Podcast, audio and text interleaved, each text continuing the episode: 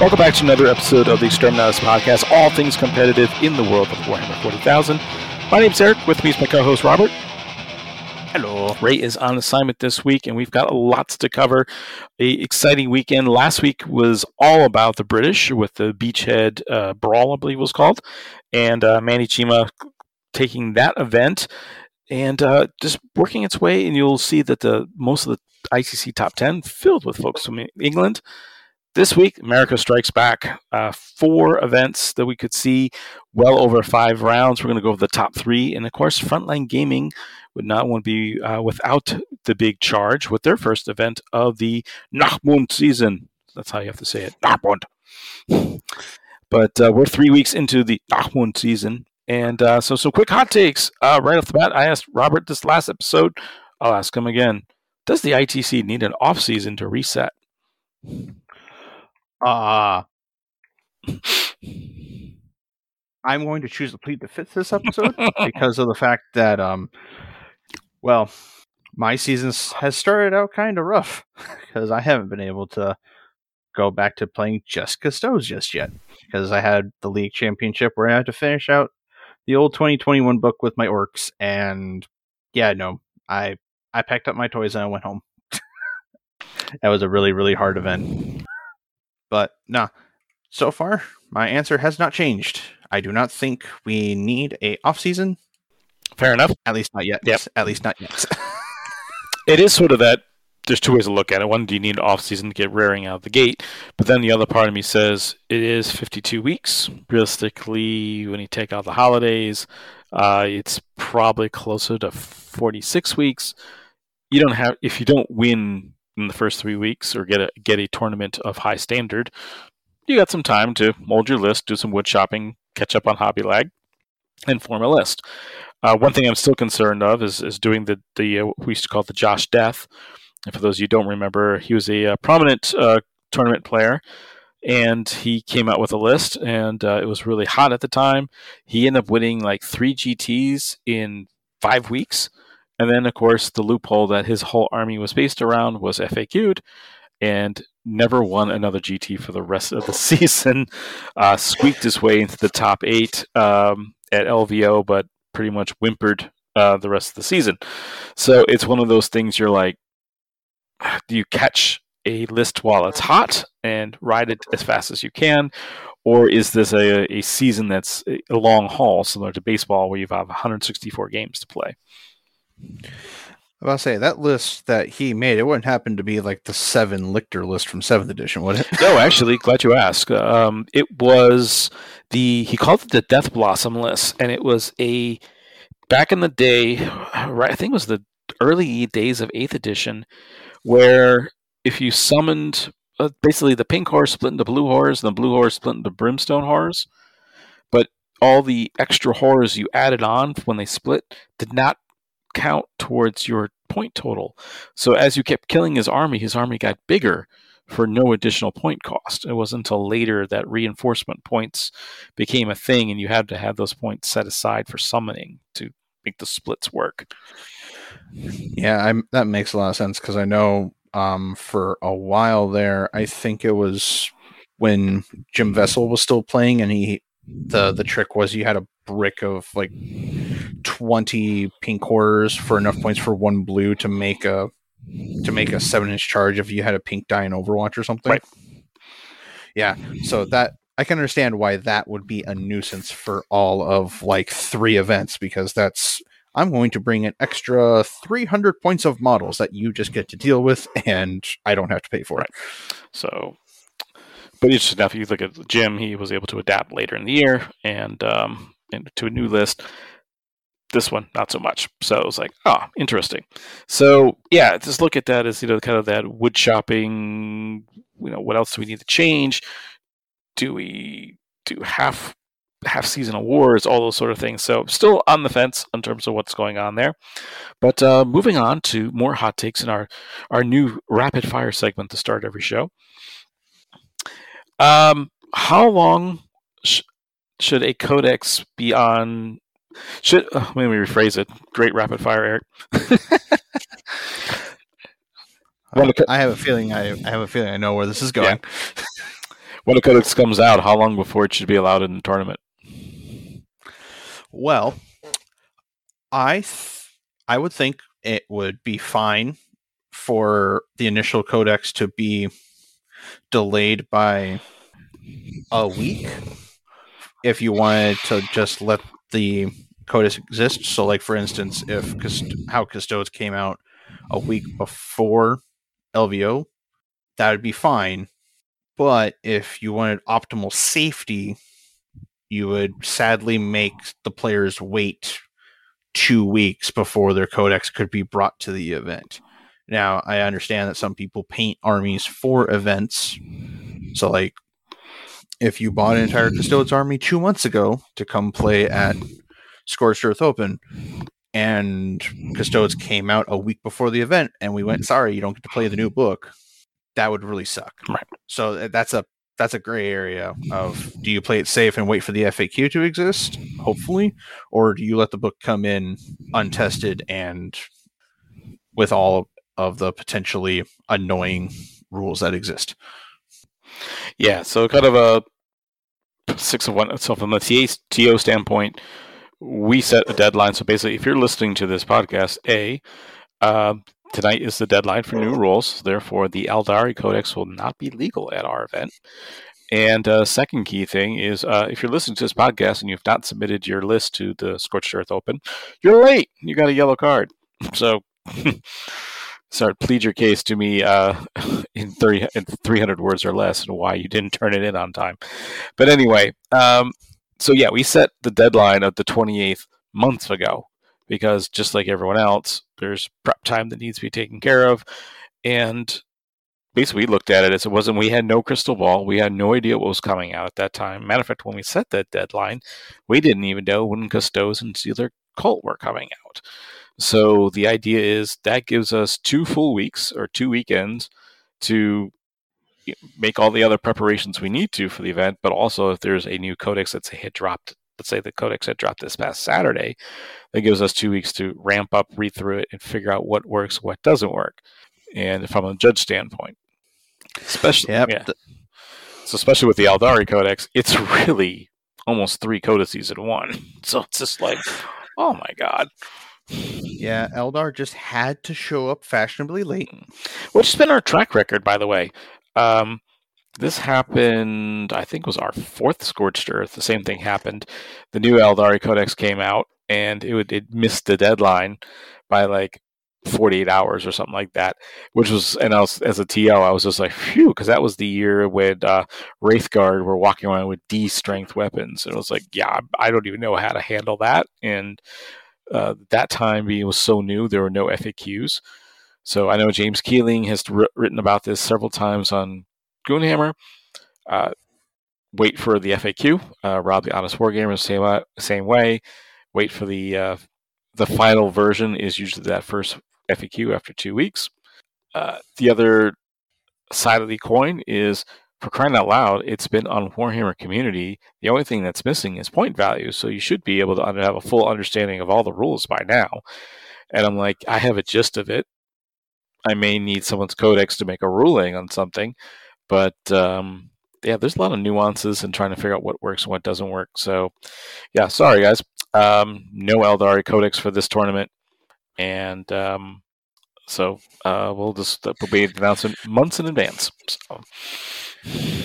Yeah, and I know there's probably a good few people that are probably built up an Eldar army, and they're like, "All right, well, we get to play with our old book for one last hurrah, and then after that, we get to go party with new toys." Yeah, exactly. It's that's one thing. It's uh, when it comes to the new toys is um, it's more of the data sheets and like a few plastic replacements. I mean, if you're an old time craft world player, you've got the models lying around. You could probably whip up an army pretty quick. So, uh, but just just want to be fair to everyone involved. On the flip side, brings us to our next question. Um, Aeldari, the, the the new Drukhari, or what are your thoughts of this codex so far? What you've seen? Um, well, to be honest, after maybe three weeks of reading and hearing about how amazing some of these rules are, and stuff like battle focus, where you can battle focus in and out of buildings and all this other stuff. It's like, um, you know what? I, I'm going to put my helmet on my head with a whole bunch of cotton next to my ears, and I'm going to wait until the, I get the book to give a final judgment. Because sure, some stuff seems broken, some stuff sounds balanced, but the the overall thing is, I want to make my own opinion stuff. Follow the internet, so. Right.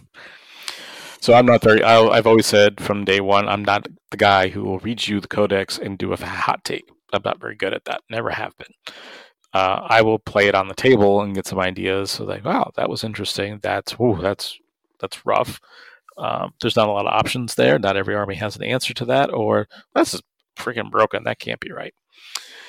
Yeah, and it's very much the same logic that I have playing custodes right now after their official after their FAQ and whatnot with the points drops.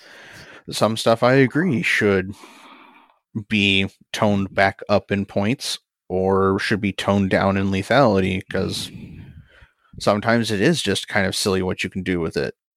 But at the same time, this is post FAQ. I'm not going to sit there and try to consult game balancing when I'm not the one actually testing the gosh darn stuff. Right. So if they need some practice with it, I will say, however, I've already made, I may or may not have written a new Drukhari list. You know, taken my old list and uh, took some of the goodies that I've seen online, and now, of course, through unofficial channels, I know exactly what the points levels are for those. Now I'm like, yep, I'm ready to go. Uh, I would love to test this army out uh, when that codex drops, but uh, definitely need a little practice with it, especially so the biggest thing for me is I am trying to find a webway gate. I looked at that model for months, going like, "Eh, it's a nice piece, but when would I ever use it? I don't need more stuff gathering shel- dust on the shelves." Now it's like I've scoured five friendly game stores, nobody has it. yeah, no.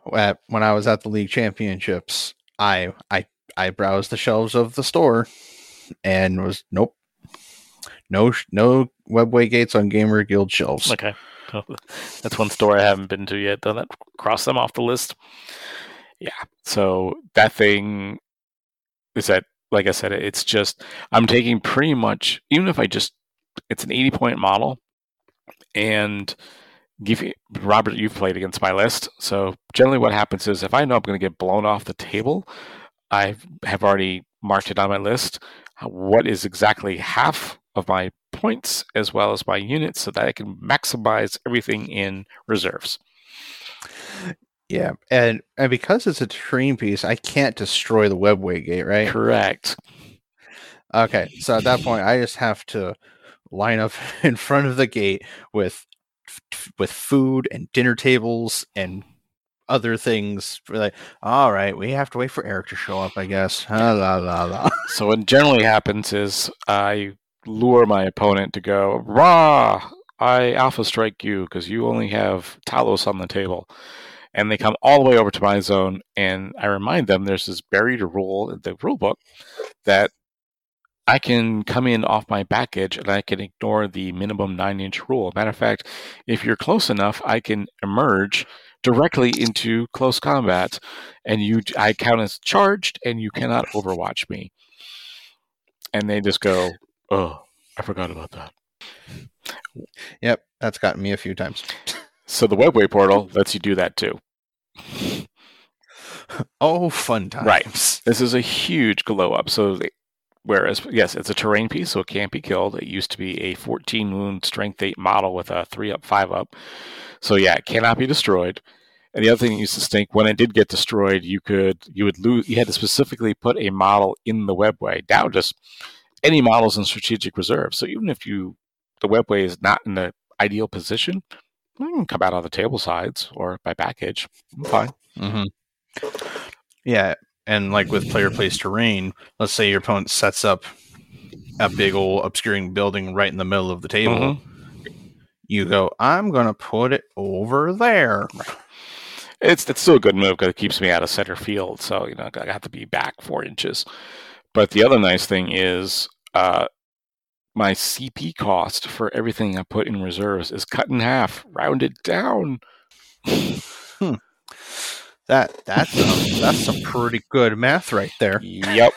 So without yeah swapping out 80 points of whatever I forgot what I took out of my list to make room for this thing, all of a sudden my army just just got so much better right off the bat. That's even with all the datasheet nerfs. I'm like, hmm, deal with this now. Well, I'm free Mondays, and we can proxy your webway. yeah, we might have to. I have a couple foam ones I've made. Anyway, moving on with uh, two more rapid fires, and then we'll get into our uh, main event here, our primary objective. Warhammer Plus, the Exodite, is finally out. Thoughts on the new show? Oh, I haven't watched it yet because I've been busy doing a whole bunch of work stuff and other life things, so I haven't had a chance to watch it. But the animation, I will, I will give it is is stunning though. Yeah. So this is more of the animation style I prefer. I love CGI. I even like more stylized things. I think my favorite was probably on uh, What If on Disney Plus, where it came to the Marvel style. So I was not a big fan of Hammer and Bolter's animation style, but I like the stories. This is more up my alley, so I'm like, oh, this is really cool. Have to admit, first episode felt like a trailer, but now we know why it's called the Exodite and I'd be really curious if the show creates enough interest to bring the fourth or fifth, depending if you count Corsairs, uh, type of Eldar into the game. Should be really interesting. Well, I know I'm going to have plenty of time this week before certain things that I can probably watch the episodes. Because are they like 20 minute long episodes or are they short like Hammer and Bolter? They're short, like everything else, just like um, Angels of Death. Okay. Yeah. Oh, okay. So like 15 minutes or less. Got it. So that's probably my one gripe I would say about Warhammer Plus. If you're going to give me a new episode every other week, it's only 12 minutes long. I'm like, I need something else. And I feel bad if you're an AOS fan because there's like no content on Warhammer Plus. Yeah. I mean, I I know they'll eventually make something for AOS players because you can probably do some really cool CGI effects with Skaven and stuff. Like all the warpstone and stuff like Oh, that. It'd be really neat. It was they showed it in their preview. There's three series that are AOS based, and actually one of them, it's more the traditional um, anime style, you know, with the, but it, it looks really interesting. I'm like, I don't know much about AOS, but I'd watch that show, and um, it's just the, the rollout's been really really slow. So I'm kind of like going, hmm, okay. So just bizarre. Um, trying to work that through. Mhm. So there we go. And then last but not least, uh, NIDS are next. So before we, you know, we we barely have a chance to digest the, the new elves. We've already now got the, the Tyranids right off right on their heels. Uh, well, I know for a fact that with the way um, some rules work, unless they bake in Crusher Stampede into the no- new codex, which they most likely will, because why wouldn't they? Um, the Nids are probably going to get a humongous overhaul in points, mainly. Like the monsters are probably going to be a lot more expensive. Maybe that's just my assumption. Hmm. Or, or they're going to make everything so gosh darn cheap that you would be incentivized to bring the hordes of the carpet of gaunts again rather than monster mash. But I mean, those are the classic sides of the coin with the bugs. Right. So, um, the big thing that got me with the one thing that I, I think got revealed, got either got revealed by GW or leaked was the fact that the Hive Tyrant it goes up to toughness eight while on foot instead of being T7 while he's flying. Is what I think the change is to compensate for the fact that he now has to walk across the table. I did not see that. Interesting. Okay. Again, I'm I heard it by word of mouth from another player who has been playing. Uh, it was actually Tyler Hepler. He's been playing Tyranids for probably a really long time Hmm. because his his bugs are great. Um, but no, I I heard it from him, and he said it was like take it with a grain of salt kind of rumor. So, but I wouldn't be surprised if that's actually what they did because if they make a normal Hive Tyrant toughness 8, that'll bump Swarm Lord up to toughness 8 to compensate with the Swarm Lord no longer having access to a 3 up and vulnerable save at all. Because I know he gets, uh, I think it's like a 4 up in shooting and a 3 up in combat or something like that. Oh, okay. But that that's just chain of thought. Right. All of that with a humongous mountain of salt. So when you say ba- bacon, some of the things from uh, Brood, Brood Crusher, what, sorry, wrong list. Uh, the Stampede, Rampage Stampede. There, one of the things that really makes that list work is the number of bottles holding the objectives equal to your current wounds. Do you think that'll make an appearance? Um, I'm thinking they might change it to something like how they did with the Armigers and the Knights, where if you're a model of X size, you count as five, whereas if you're a model of bigger than that, you count it's ten. Right. Because um, when you think about it, what large model do Tyranids have access to?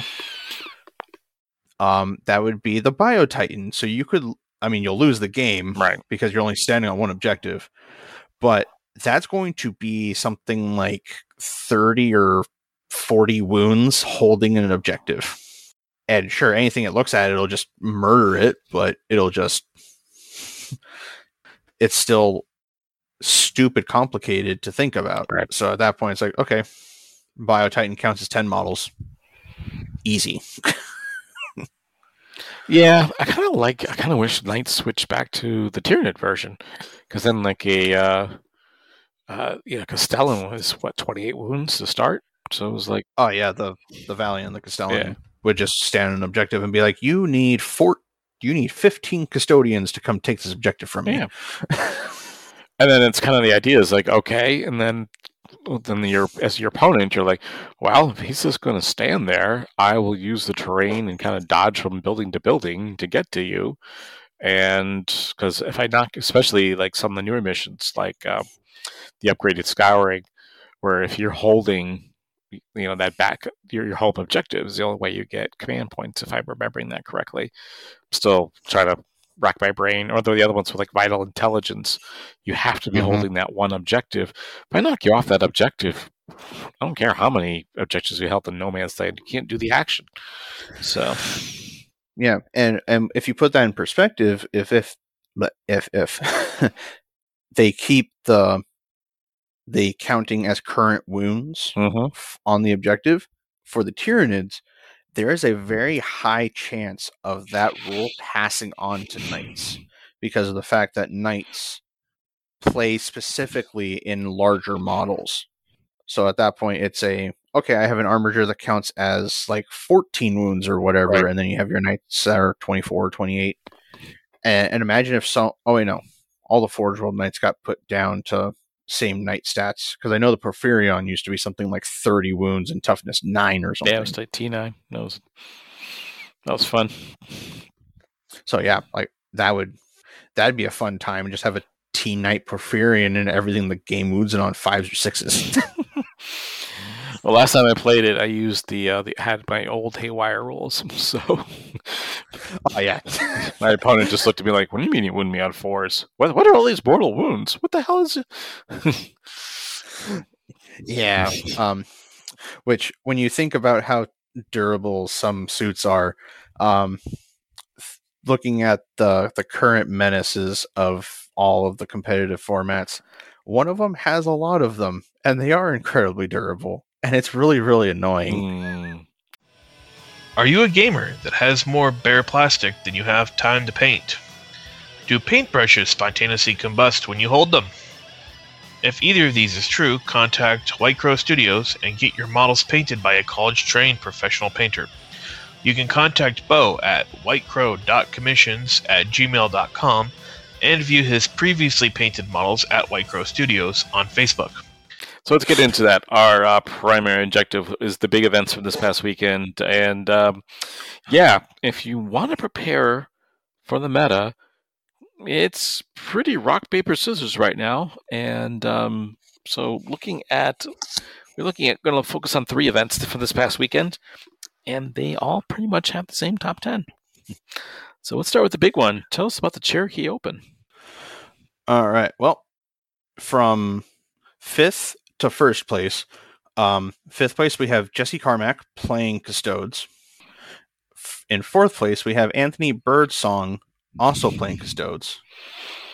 And then I'm just going to save it's third through first place is Sean Rice, then Quentin Johnson, and then Jack Harpster took the Cherokee Open, all playing Tau, but Jack Harpster was specifically playing Farsight Enclaves. I believe the other two were Tau Sept, if I remember correctly. Well, luckily, I have those lists all up and ready to go. All right, let's talk about them.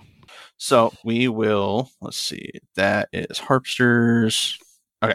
So third place, which was Sean Race, he was playing Tau Sept. And in the, so to start off the list, he has a unit of two Crisis bodyguards with um fragmentation burst launchers and target locks and a single gun drone. And then one unit of Kroot Hounds. And Kroot Hounds I'm not super familiar with, but they are Kroot, so I don't give a lot of thought about them. I know they're a fast attack choice among Kroot, and they used to have like a, a charge bonus, but I know they got switched around in the new codex. So I'm not exactly sure what they do either. Yeah, but again, it's it's a it's a five man unit, so I think he was using that just to fill out points for maybe like potential action monkeys. I think That's what I think so. Um, then his first two HQs in this patrol detachment, um, it was a a enforcer commander, and then his other one was the ethereal. So the um the battle the enforcer commander. Um, let's see, precision hunter, missile pod, plasma rifle, shield generator, so it has a four up invuln, promising pupil, it has a flamer. Okay, this relic I'm going to make fun of for the entire season. The bagel hunter's plate. He was hunting that bagel. That's right. Um, and then a thermoneutronic projector along with two marker drones. Um, then the ethereal also had two marker drones, so they both have marker lights. And there's only two troop choices in the entire patrol were um, Kroot, just regular Kroot carnivores. Okay. Uh, and then he has a brick of five crisis suits with um, shield drones. They all have airburst fragmentation pods, um, missile pods, and a plasma rifle, and all have target locks. One of the Shasuis has the Iridium battle suit, which gives it a Uh-huh. two up armor save. And the second elite choice is a is a minimum size unit of stealth battle suits with a gun and a shield drone, all with burst cannon. Uh, actually, that is four four stealth suits, not three, um, but all with burst cannons. Uh, then he has a unit of Vespid Stingwings, and here is what I was worried about: two units of three broadsides, both with two shield drones and um shield generators. So four up invulns across the unit. It's wonderful. They each have a marker drone. They have the heavy rail rifle, stabilized optics, and twin smart missile systems. And then he has a second patrol, also Tau Sept, because following the Nachmund book, but, uh, um, you can only, it helps that I actually took German in high school. So, um, but anyway, the second patrol is led by another commander in a crisis suit, another single unit of car- carnivores, and he actually brought Commander Shadowsun for a Supreme Command detachment. okay, it's about to ask that. Yeah. Okay. Um, and then we have Quentin Johnson. He brought he brought a custom sept, which his choices were calm under pressure and pinpoint targeting. So calm under pressure. Um, if you're shooting with an assault weapon within 12 inches, you add one to the strength characteristic, and then pinpoint targeting is each time a model makes a ranged attack within 12 inches, whatever you're shooting at does not receive the benefits of light cover. So you're plus one strength and ignoring light cover within 12 inches, which means you're playing rather aggressively. Um, and he has a humongous brick of four crisis bodyguards with all air bursting fragments, so non line of sight shooting, and then one burst cannon each with shield drones. A cold star commander, another ethereal, well, a ethereal, one unit of Kroot, two bricks of five crisis suits. Uh God. I hate I hate this game so much right now. so many two crisis bricks suits. of five, another brick of four. So that's 14 crisis suits on the table. and Wow. one of the yeah, and one of those is a bodyguard unit. Yeah, the four. Wow. Okay. Yeah. And there's still T5, four wounds, three up save, right? Yeah, and if you take shield generators, they have a four up invul. Right. Yeah. and these two units are kitted out almost the same, all with um, two burst and one cyclic ion cannon, well, cyclic ion blaster, and then an iridium battle suit, so the two up armor save, and one has enough for stim injectors, which I'm not sure what that does, but I know it is a suit system at that point. Um, It used to be Pain. I don't know what it does now.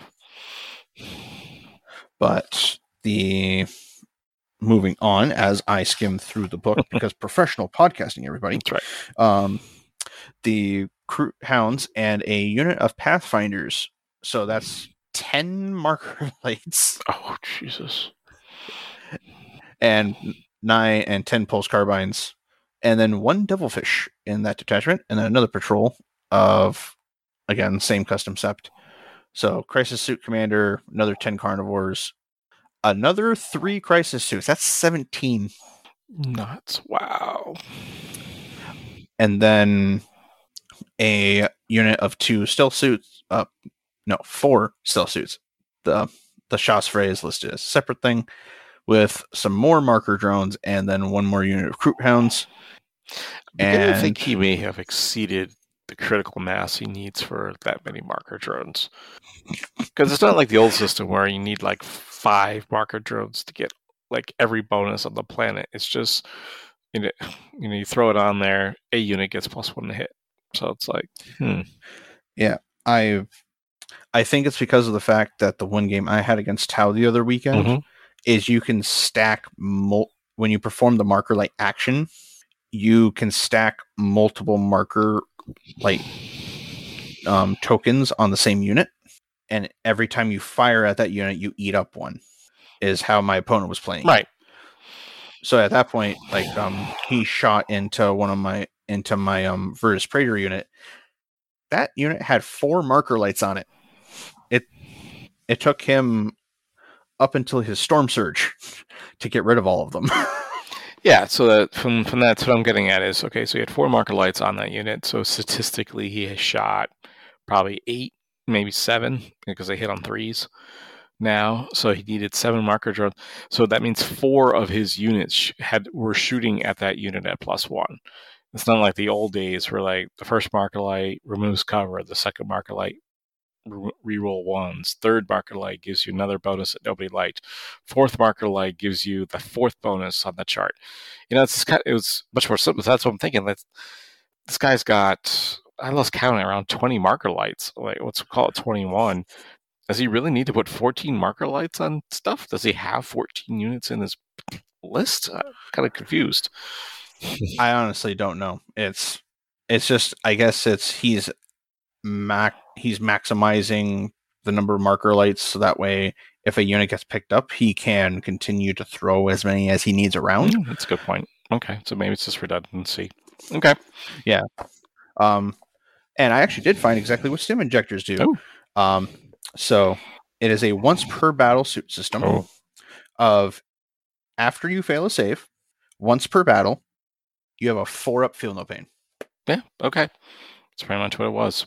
Yep. That's been like that's the original code codex. Okay. Cool. And now we get to Mr. Harpster.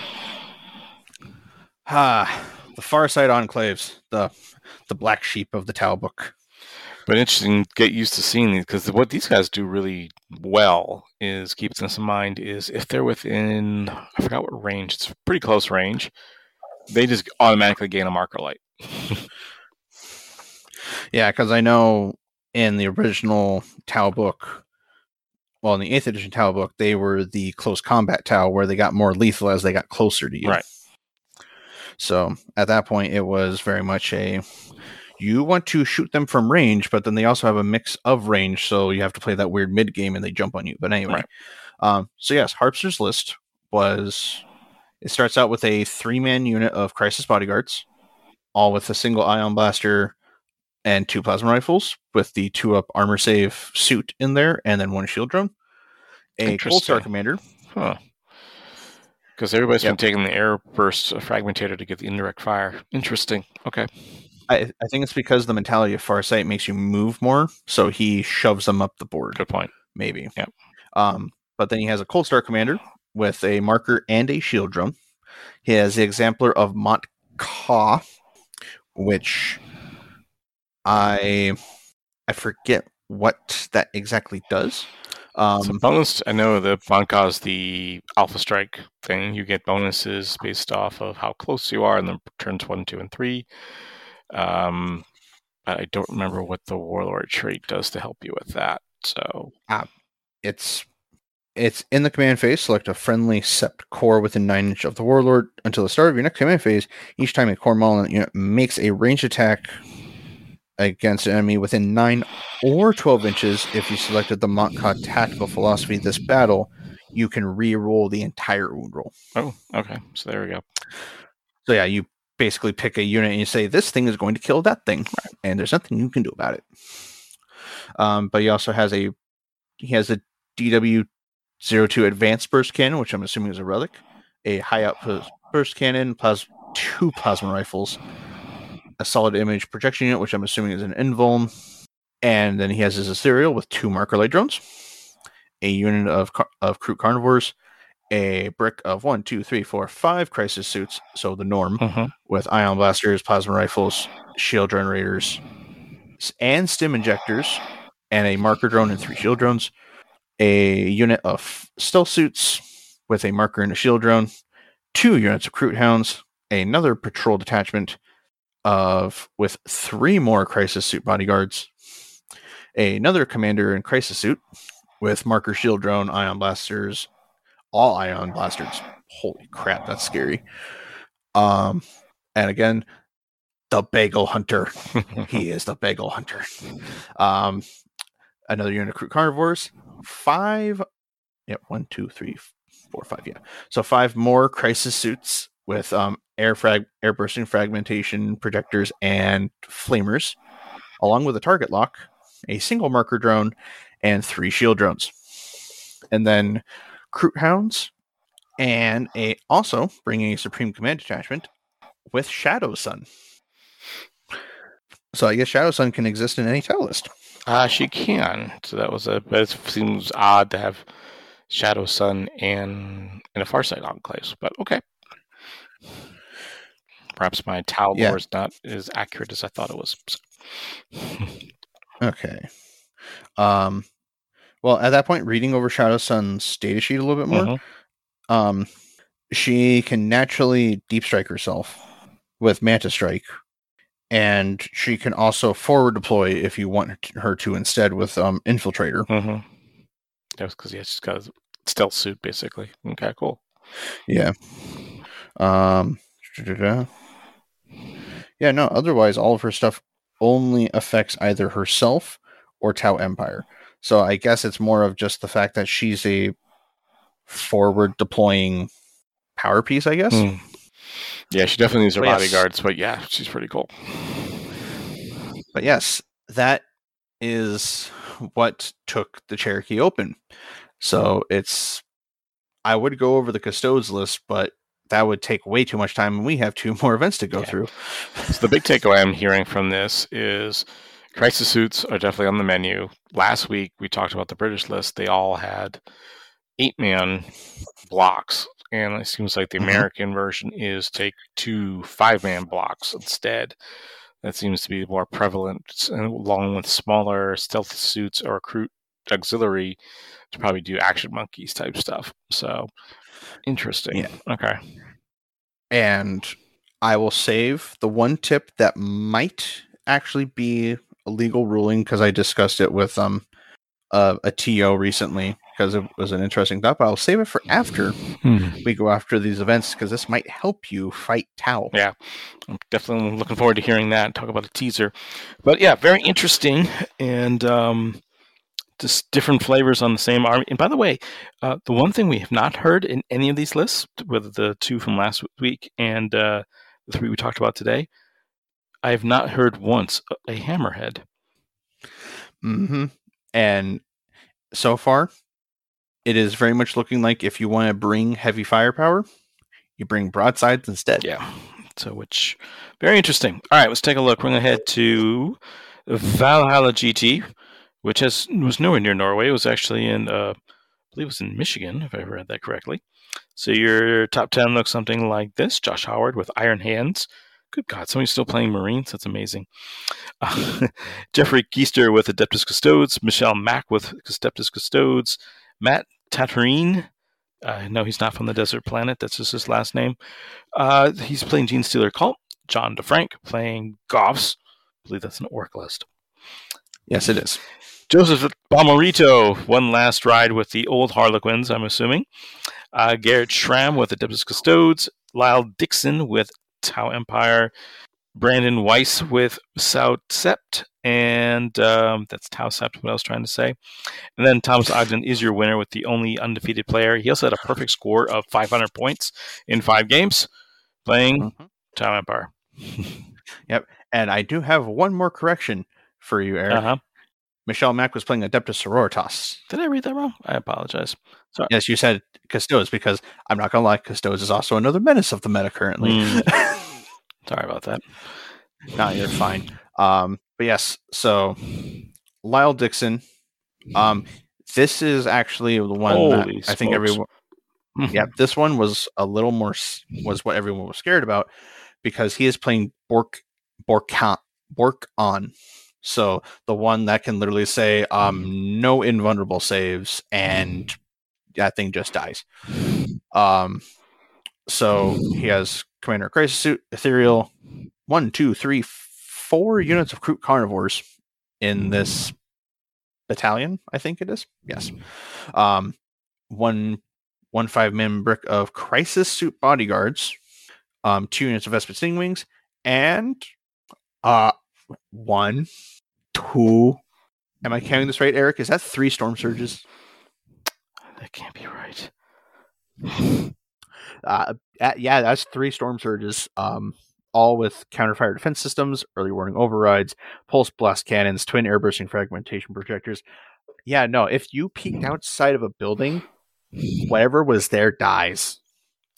Three storm surges. All right then.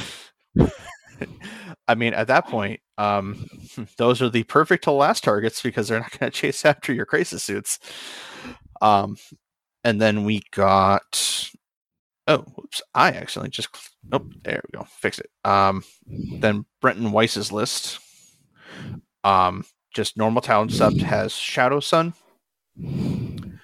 Um, Aun'va, which I'm assuming is a character ethereal, which is a named ethereal. Space Pope. Yeah, Space Pope. Um, Cold Star Commander. He also has Darkstrider, so he brought both of the Tau characters. Um, then he has three Breacher teams, two bricks of Crisis suits, because that's a normal thing nowadays. Um, a unit 10 Pathfinders, a unit of three broadsides with um, no drones, no shield generators, no nothing. He just expects to kill you off the table by the. Interesting. um, and then three double devilfish. So it's very much a a hammer list if I've ever seen one. And then the last one is Thomas Ogden with um, Tau Sept, Darkstrider, Crisis Commander, two units of Kroot, a strike team, one, two, three bricks of Crisis suits, uh, three stealth suits, two tetra, like, well, a tetra, well, a unit of tetra. I think. All I remember Tetra being is that little skimmer. It's a Forge World model that has like a a mass broadcast marker light system. So, uh, okay, sure. Hmm. uh, then the unit of broadsides, and he also brought Shadowsun. So it's looking like Shadowsun is becoming a very popular choice in most Tau lists, yeah, even if they aren't. But those are the um those are the top three lists of Valhalla. They're all very similar in their idea, where the crises are hard to kill, but they each do it differently. So it's you won't get the same flavor of Tau twice unless you only have one Tau player in your meta. Right. but it seems like there, you will not run into that. There are quite a few Tau players. We're going to move on to the Iron Cage, and this particular event uh, will continue the theme. Uh, 10th place, Marcus Glos- Gloskok. Uh, Marcus, I apologize if I mispronounced that. You're playing Chaos, so I salute you. Uh, ninth place, Dennis Sin. Wonder if that's a um, a stage name.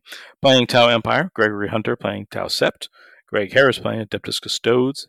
David Villarreal with Imperium. Nick Sutherland playing Forces of the Hive Mind.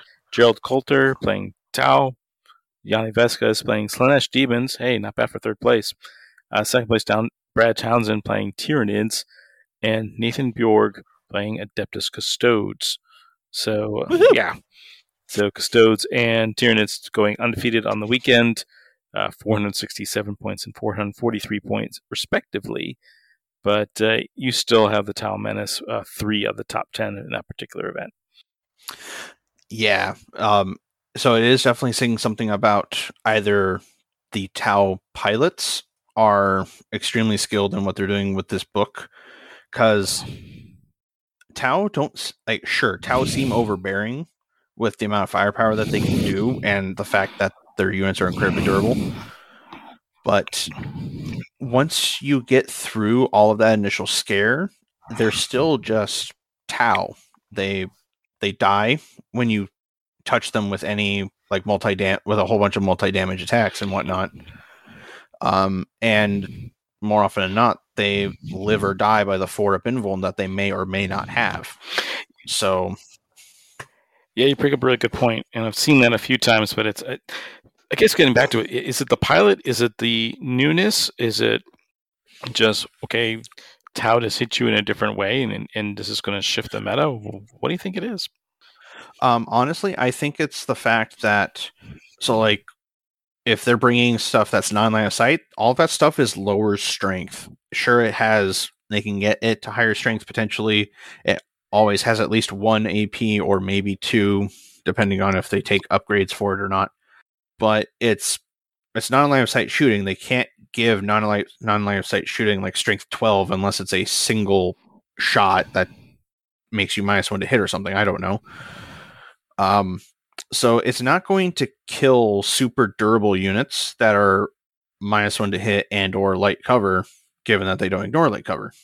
But yeah, no, if you stand out in the open and you try to play the aggressive game with Tau where it was beforehand, where you would just run up and touch Tau and then they lose the game because they can't shoot you, um, they'll punish you that they'll punish you for that now.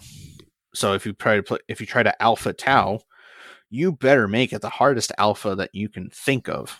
Because at that point, you need to kill their important units before they can kill come back and punch you back. So in the case of that Bork'an list with um three storm surges, you're not alphaing that list at all. right.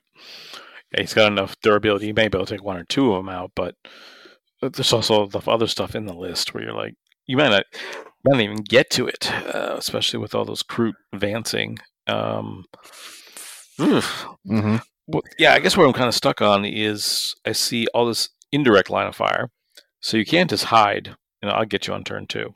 That doesn't work because you're going to take damage. Now you mentioned it was low, t- you know, low strength, low, t- you know, but even if you've got, you know, fair uh, unless everything's in transports, then you're still going to take some damage. Yeah, and it that's the trade off is they take the lower strength, but that lower strength also usually has a higher volume of shots. Is there is the overall Tau trade off? Right. So it's you have to play surprisingly cagey with them, and you have to at least if you're playing something like Custodes, where you go. The only thing that can reach me is the big gun, and that can only kill one model at a time. Uh, I'm going to be like in the back third of my deployment zone and you're going to go first because then nothing can reach you outside of a few guns. And for marker lights, you have to be within 36 inches in order to get the marker lights put on you. So then your turn, you fly forward and you hide behind the buildings. So at that point, it's a you're still covered mostly. And then on that turn, you kind of have to pick and choose which side you want to go to. So Tau have gotten counterplay this edition, but they're still they still naturally only hit on fours. Right. So if you take so if you take dense cover, you make them hit on fives. Um, it's not like freebooters where the marker lights continuously stack to ignore minus ones to hit. It's all right. I'm minus one to hit. You put a marker light on me. Well, you're back to hitting on fours. True. Yeah, that the marker lights. One way to get around it is yeah, through dense cover. Um, hmm. It, I haven't played enough against Tau to give a more, um, a more analytical thing. It's just that's the way that it's kind of always worked. Like if you can make yourself hard to shoot at, Tau don't get to do a whole lot to you. Right. Especially because they only play in two phases: the movement and the uh, sh- shooting phase. If you can limit the number of shooting Mhm. phases they have, then they really just, uh, you know, cut them back a little bit. Easier said than done. Don't get me wrong. And uh, that's what I'm looking at here. Is there's a lot more mobility. What I'm seeing in this, these lists now, as I'm trying to tech against it, I'm going, hmm, okay, Yeah, because the the crisis suits, you can you can there's a a trait or something that you can do to give them a pregame move, which I think they move something like base eight inches. I think it's And- to ten now. Um, but still, the fact that they get a pregame move, Oh, the pregame. Yeah, I'm sorry. I'm sorry. Is- the base movement is what I'm thinking of. My mistake. well, the, no, you are right. They do move a ten. They do move ten inches, and if I'm thinking of my game, the pregame move is just a normal movement. You don't get to advance, but you still get to move ten inches, and then they move again for ten inches. So yeah, Tau are really, really fast. Yeah, And by the way, they fly. yeah minor detail. So uh, you you can't hide from Tau very easily right. unless you're not touching a building and you put that building something like 25 inches away from their deployment zone. Yeah, so it's just interesting seeing this all come through. I, it, will something change? You know, I'd be curious. You know, in terms of, I, I don't see a quick fix in changing point levels here. So, and I'm not sure if it does need a fix yet. So, mm-hmm. Now, as I did cough mention earlier, um, there was a hypothetical situation that when you actually look at the wording for the battle suits being able to shoot into combat and the wording on stuff like big guns never tire, big guns never tire specifically says that the model that is within engagement range of any enemy units may shoot at that unit battle suits are worded roughly the same. So, hypothetically, given it's ruled differently, it can possibly rule differently by TOs at different events. Um, so, if you run up to a unit of five crisis suits, and for some reason they're in a line, you go and touch a single battle suit or a single drone in that unit, unless that unless all five of those crisis suits can get into engagement range with you, only a certain number of models will be able to shoot your unit. it's an interesting observation. Have to make sure I get the, my hands in that codex and read that carefully because I can see my t- Tau opponent's eyes is bulge going, What? So the the situation that it was explained with, like again, using the five crisis suits, you have them put in a straight line, and the drones are in between each of the Tau suits. Well, you have Unit A go and touch the one crisis suit on the right end. You have Unit B go and touch the one suit on the left end. Well, after pile in and consolidates, hypothetically, only one crisis suit is only only one crisis suit is going to be in engagement range with the unit that is touching it. So, at that point, only that single crisis suit can shoot at the unit that is touching it. Yep. And unless you kill both units that are touching the unit, then can the other units shoot out of combat or whatever. So that could be a possible fix for combating Tau is you always have to pincer move every single unit of crisis suits. Interesting. Yeah, kind of cool. Um, it takes a lot of positioning, but it can be can be done, especially because they're they're pretty big bases, aren't they? They're 50 millimeter. Um, 40 or fifty, yeah, yeah. something like that. And I want to say they were they, they used to be on flyer stands, so uh, they might have switched them to something bigger now. So And again, that's a that is a ruling that we would you would have to check with your TO specifically about about the interaction and have the wordings available for the TO to give a final judgment on it. Um, or you can look at what Frontline Gaming does for their larger events because they have an ever evolving FAQ sheet for their events to help clarifying things. So at that point, it's definitely check with your TO about that interaction, whether you play Tau or not, because we don't need five crisis suits in a line being able to shoot into a unit when only one can actually be able to fi- be fired. Yep. So if that doesn't work, then you can call me a liar and you can throw pie at my face. wow, that's bold, bold there. All right. Hey listeners, this is Raymond with the Exterminatus Podcast here to talk to you about KR cases. If you're like me and you're constantly looking for that better way to store your uh, armies, then look no further than KR cases. That's right, this is the foam company known for their soft blue foam in the cardboard cases. They're a great way to mix and match whenever you're heading out for that next tournament. Just swap out those boxes and no need to worry about switching the foam in and out. They're sturdy, the boxes help protect your models, and if you when you order, they come fast, the order is right, and for a better price than the other guy. So go to krcases.com and when you place your order, be sure to mention the Exterminatus podcast. So take a look at your ITC top 10 standings here as we wrap things up. And uh, big shakeup with all these events we've talked about, but also I am shocked uh, in terms of how many players already have four of their six events already under their belts. I wish I had your schedule. Must be nice. Anyway, in 10th place, Jeremy Atkinson with 484 points. Ninth place, David Villarreal. Eighth place, Alex Rymel. Seventh place, Timothy Grant. Sixth place, Nick Sutherland. Fifth place, Quentin Johnson. Fourth place, BD Hampshire. Third place, Josh McMillan. Second place, Jack West. And number one, you know, everybody's been talking about Henry Cavill and how Superman is the number one person in Warhammer. Sorry, folks. Marvel has taken back the top spot. James Marsden, star of X Men and 29 Dresses, for, for your girlfriends out there, is the number one player in the ITC at 729 points. Now, you can you can be shocked all you want, Eric, but I am completely oblivious who to who James Marsden is because of the fact that I don't watch TV anymore. So if you remember the original uh, X Men, so this is before the MCU came out. This is when they were, I believe, a Fox property. So this is with uh, Hugh Jackman being Wolverine.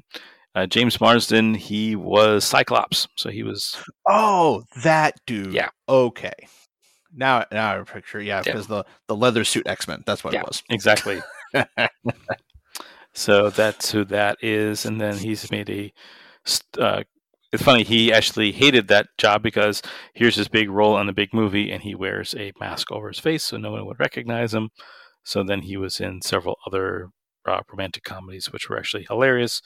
Uh, 29 Dresses is kind of lame, but that's what he's very famous for. Uh, Enchanted is pretty hilarious, and I rumored they just greenlit a sequel to that movie. So him and Ooh. Yes, him and Amy Adams make fun of Disney princess and princesses. So, hmm. but there you go. DC no longer the number one fan. It's all about Marvel once again in the world of Warhammer. I mean, I'm still going to be biased because I play the same army as Cavill, but that's just me. It's just you. Yeah. Well, I'm still trying to figure out what Tom Holland plays. So Oh, uh, oh, some you know, it'd be something weird. probably, bet it's Admech. Some something that tells me Admech. That or Tyranids. Ooh, I could see that. I could see that. But um and then it's funny because like everybody used to be for a long time, it was Vin Diesel was the biggest star that played Warhammer, and he's been kind of quiet about it. So surprised he hasn't jumped on the bandwagon. It's because of family. I think it's more because he plays Blood Angels. He knows he's got a weak army. He doesn't want to. Yeah, if I was a Blood Angel player, so I'm not going to be picking on a Custodes player anytime soon.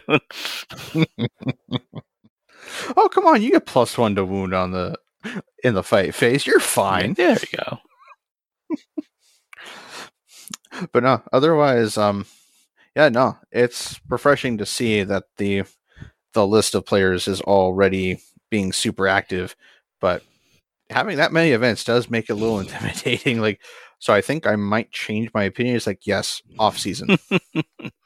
you know, I kind of go back and forth on it because part of me is like, all right, you got your points, and then it's like, all right, I still have, I said, roughly forty weeks to get six games, six tournaments in, maybe a few more because you know there's going to be that. There's oh, I always have that one tournament tournament where I'm just like, oh, did I actually show up? I'm, I'm here body, but none nothing else showed up. yeah, the mm-hmm. brain kind of went somewhere else today. So um, yeah, I don't know. Um, it's still the long haul. It's still your six best events. Is really is that are you really building a lead, or are you just kind of banking things for? Because that was some of the things we saw later. Um, you know, guys that were like they were they realized they're like in seventh, eighth place in the top ten, and like, okay, what do I need to do to overtake some of these guys? And that's how Siegler ended up winning, you know, from 28th mm-hmm. place to win the ITC is he had a full event while all these other guys were just like, well, the best I can do is, you know, 20 points if I win this, this GT. So, yeah, you, you replace the one GT that had two 95s with a 99 and a 98. Whoop de doo, you just got yourself five more points or whatever. Right. I think that was it. I remember we were saying, well, if this guy wins it, you know, it's like, well, he only replaces, he only gains like 70 points in the standings. So, mm-hmm. which makes it a little more plausible for everyone to, you know what, you go get your five events. And if you don't think you'll be able to make it to LVO, you go and get your sixth one where you can. And then you just kind of sit there and relax for the rest of the season. Maybe go play another event to replace like an RTT or mm-hmm. something. I give a lot of credit to a lot of players that some switch armies, switch factions, and they try to be best in faction in multiple factions. That's pretty cool. Mm-hmm. Yeah, like I know, I with all the events that I did with Custodes for last season, and then switching over to Orks. If I had continued playing Custodes, mm. I probably would have placed overall better in the Custodes mm. faction ranking. Right. Now, given I wasn't in the running for best in faction because I didn't win anything, but who knows? Maybe this season I might actually take an event or two, seeing as Custodes are kind of a mess right, right. now. But well, we'll have to see because it'd be nice to go after best in faction if I don't go after the full ITC. So. Absolutely. So yeah, so keep posted here. We'll give you continuous updates throughout the one season and uh, week by week, talking over your top players. So looking forward to what other changes will come along. Obviously, we've got Codex Aeldari coming out to be this coming Saturday. So we'll see some of the early offerings of what that has to come in. Again, I don't see a whole lot of hobby lag unless you have to have those new plastic models.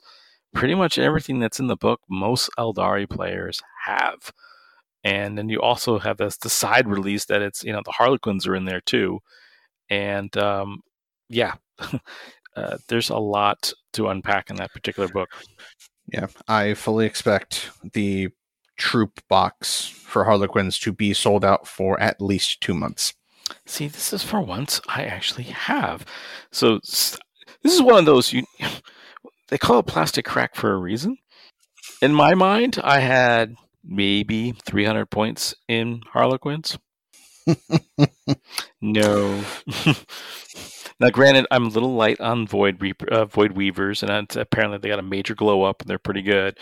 But uh, yeah, I've got over, I think, almost 3,000 points in, in Harlequins. I'm like, oh god, And still no web gate. Oh, I need to find one fast.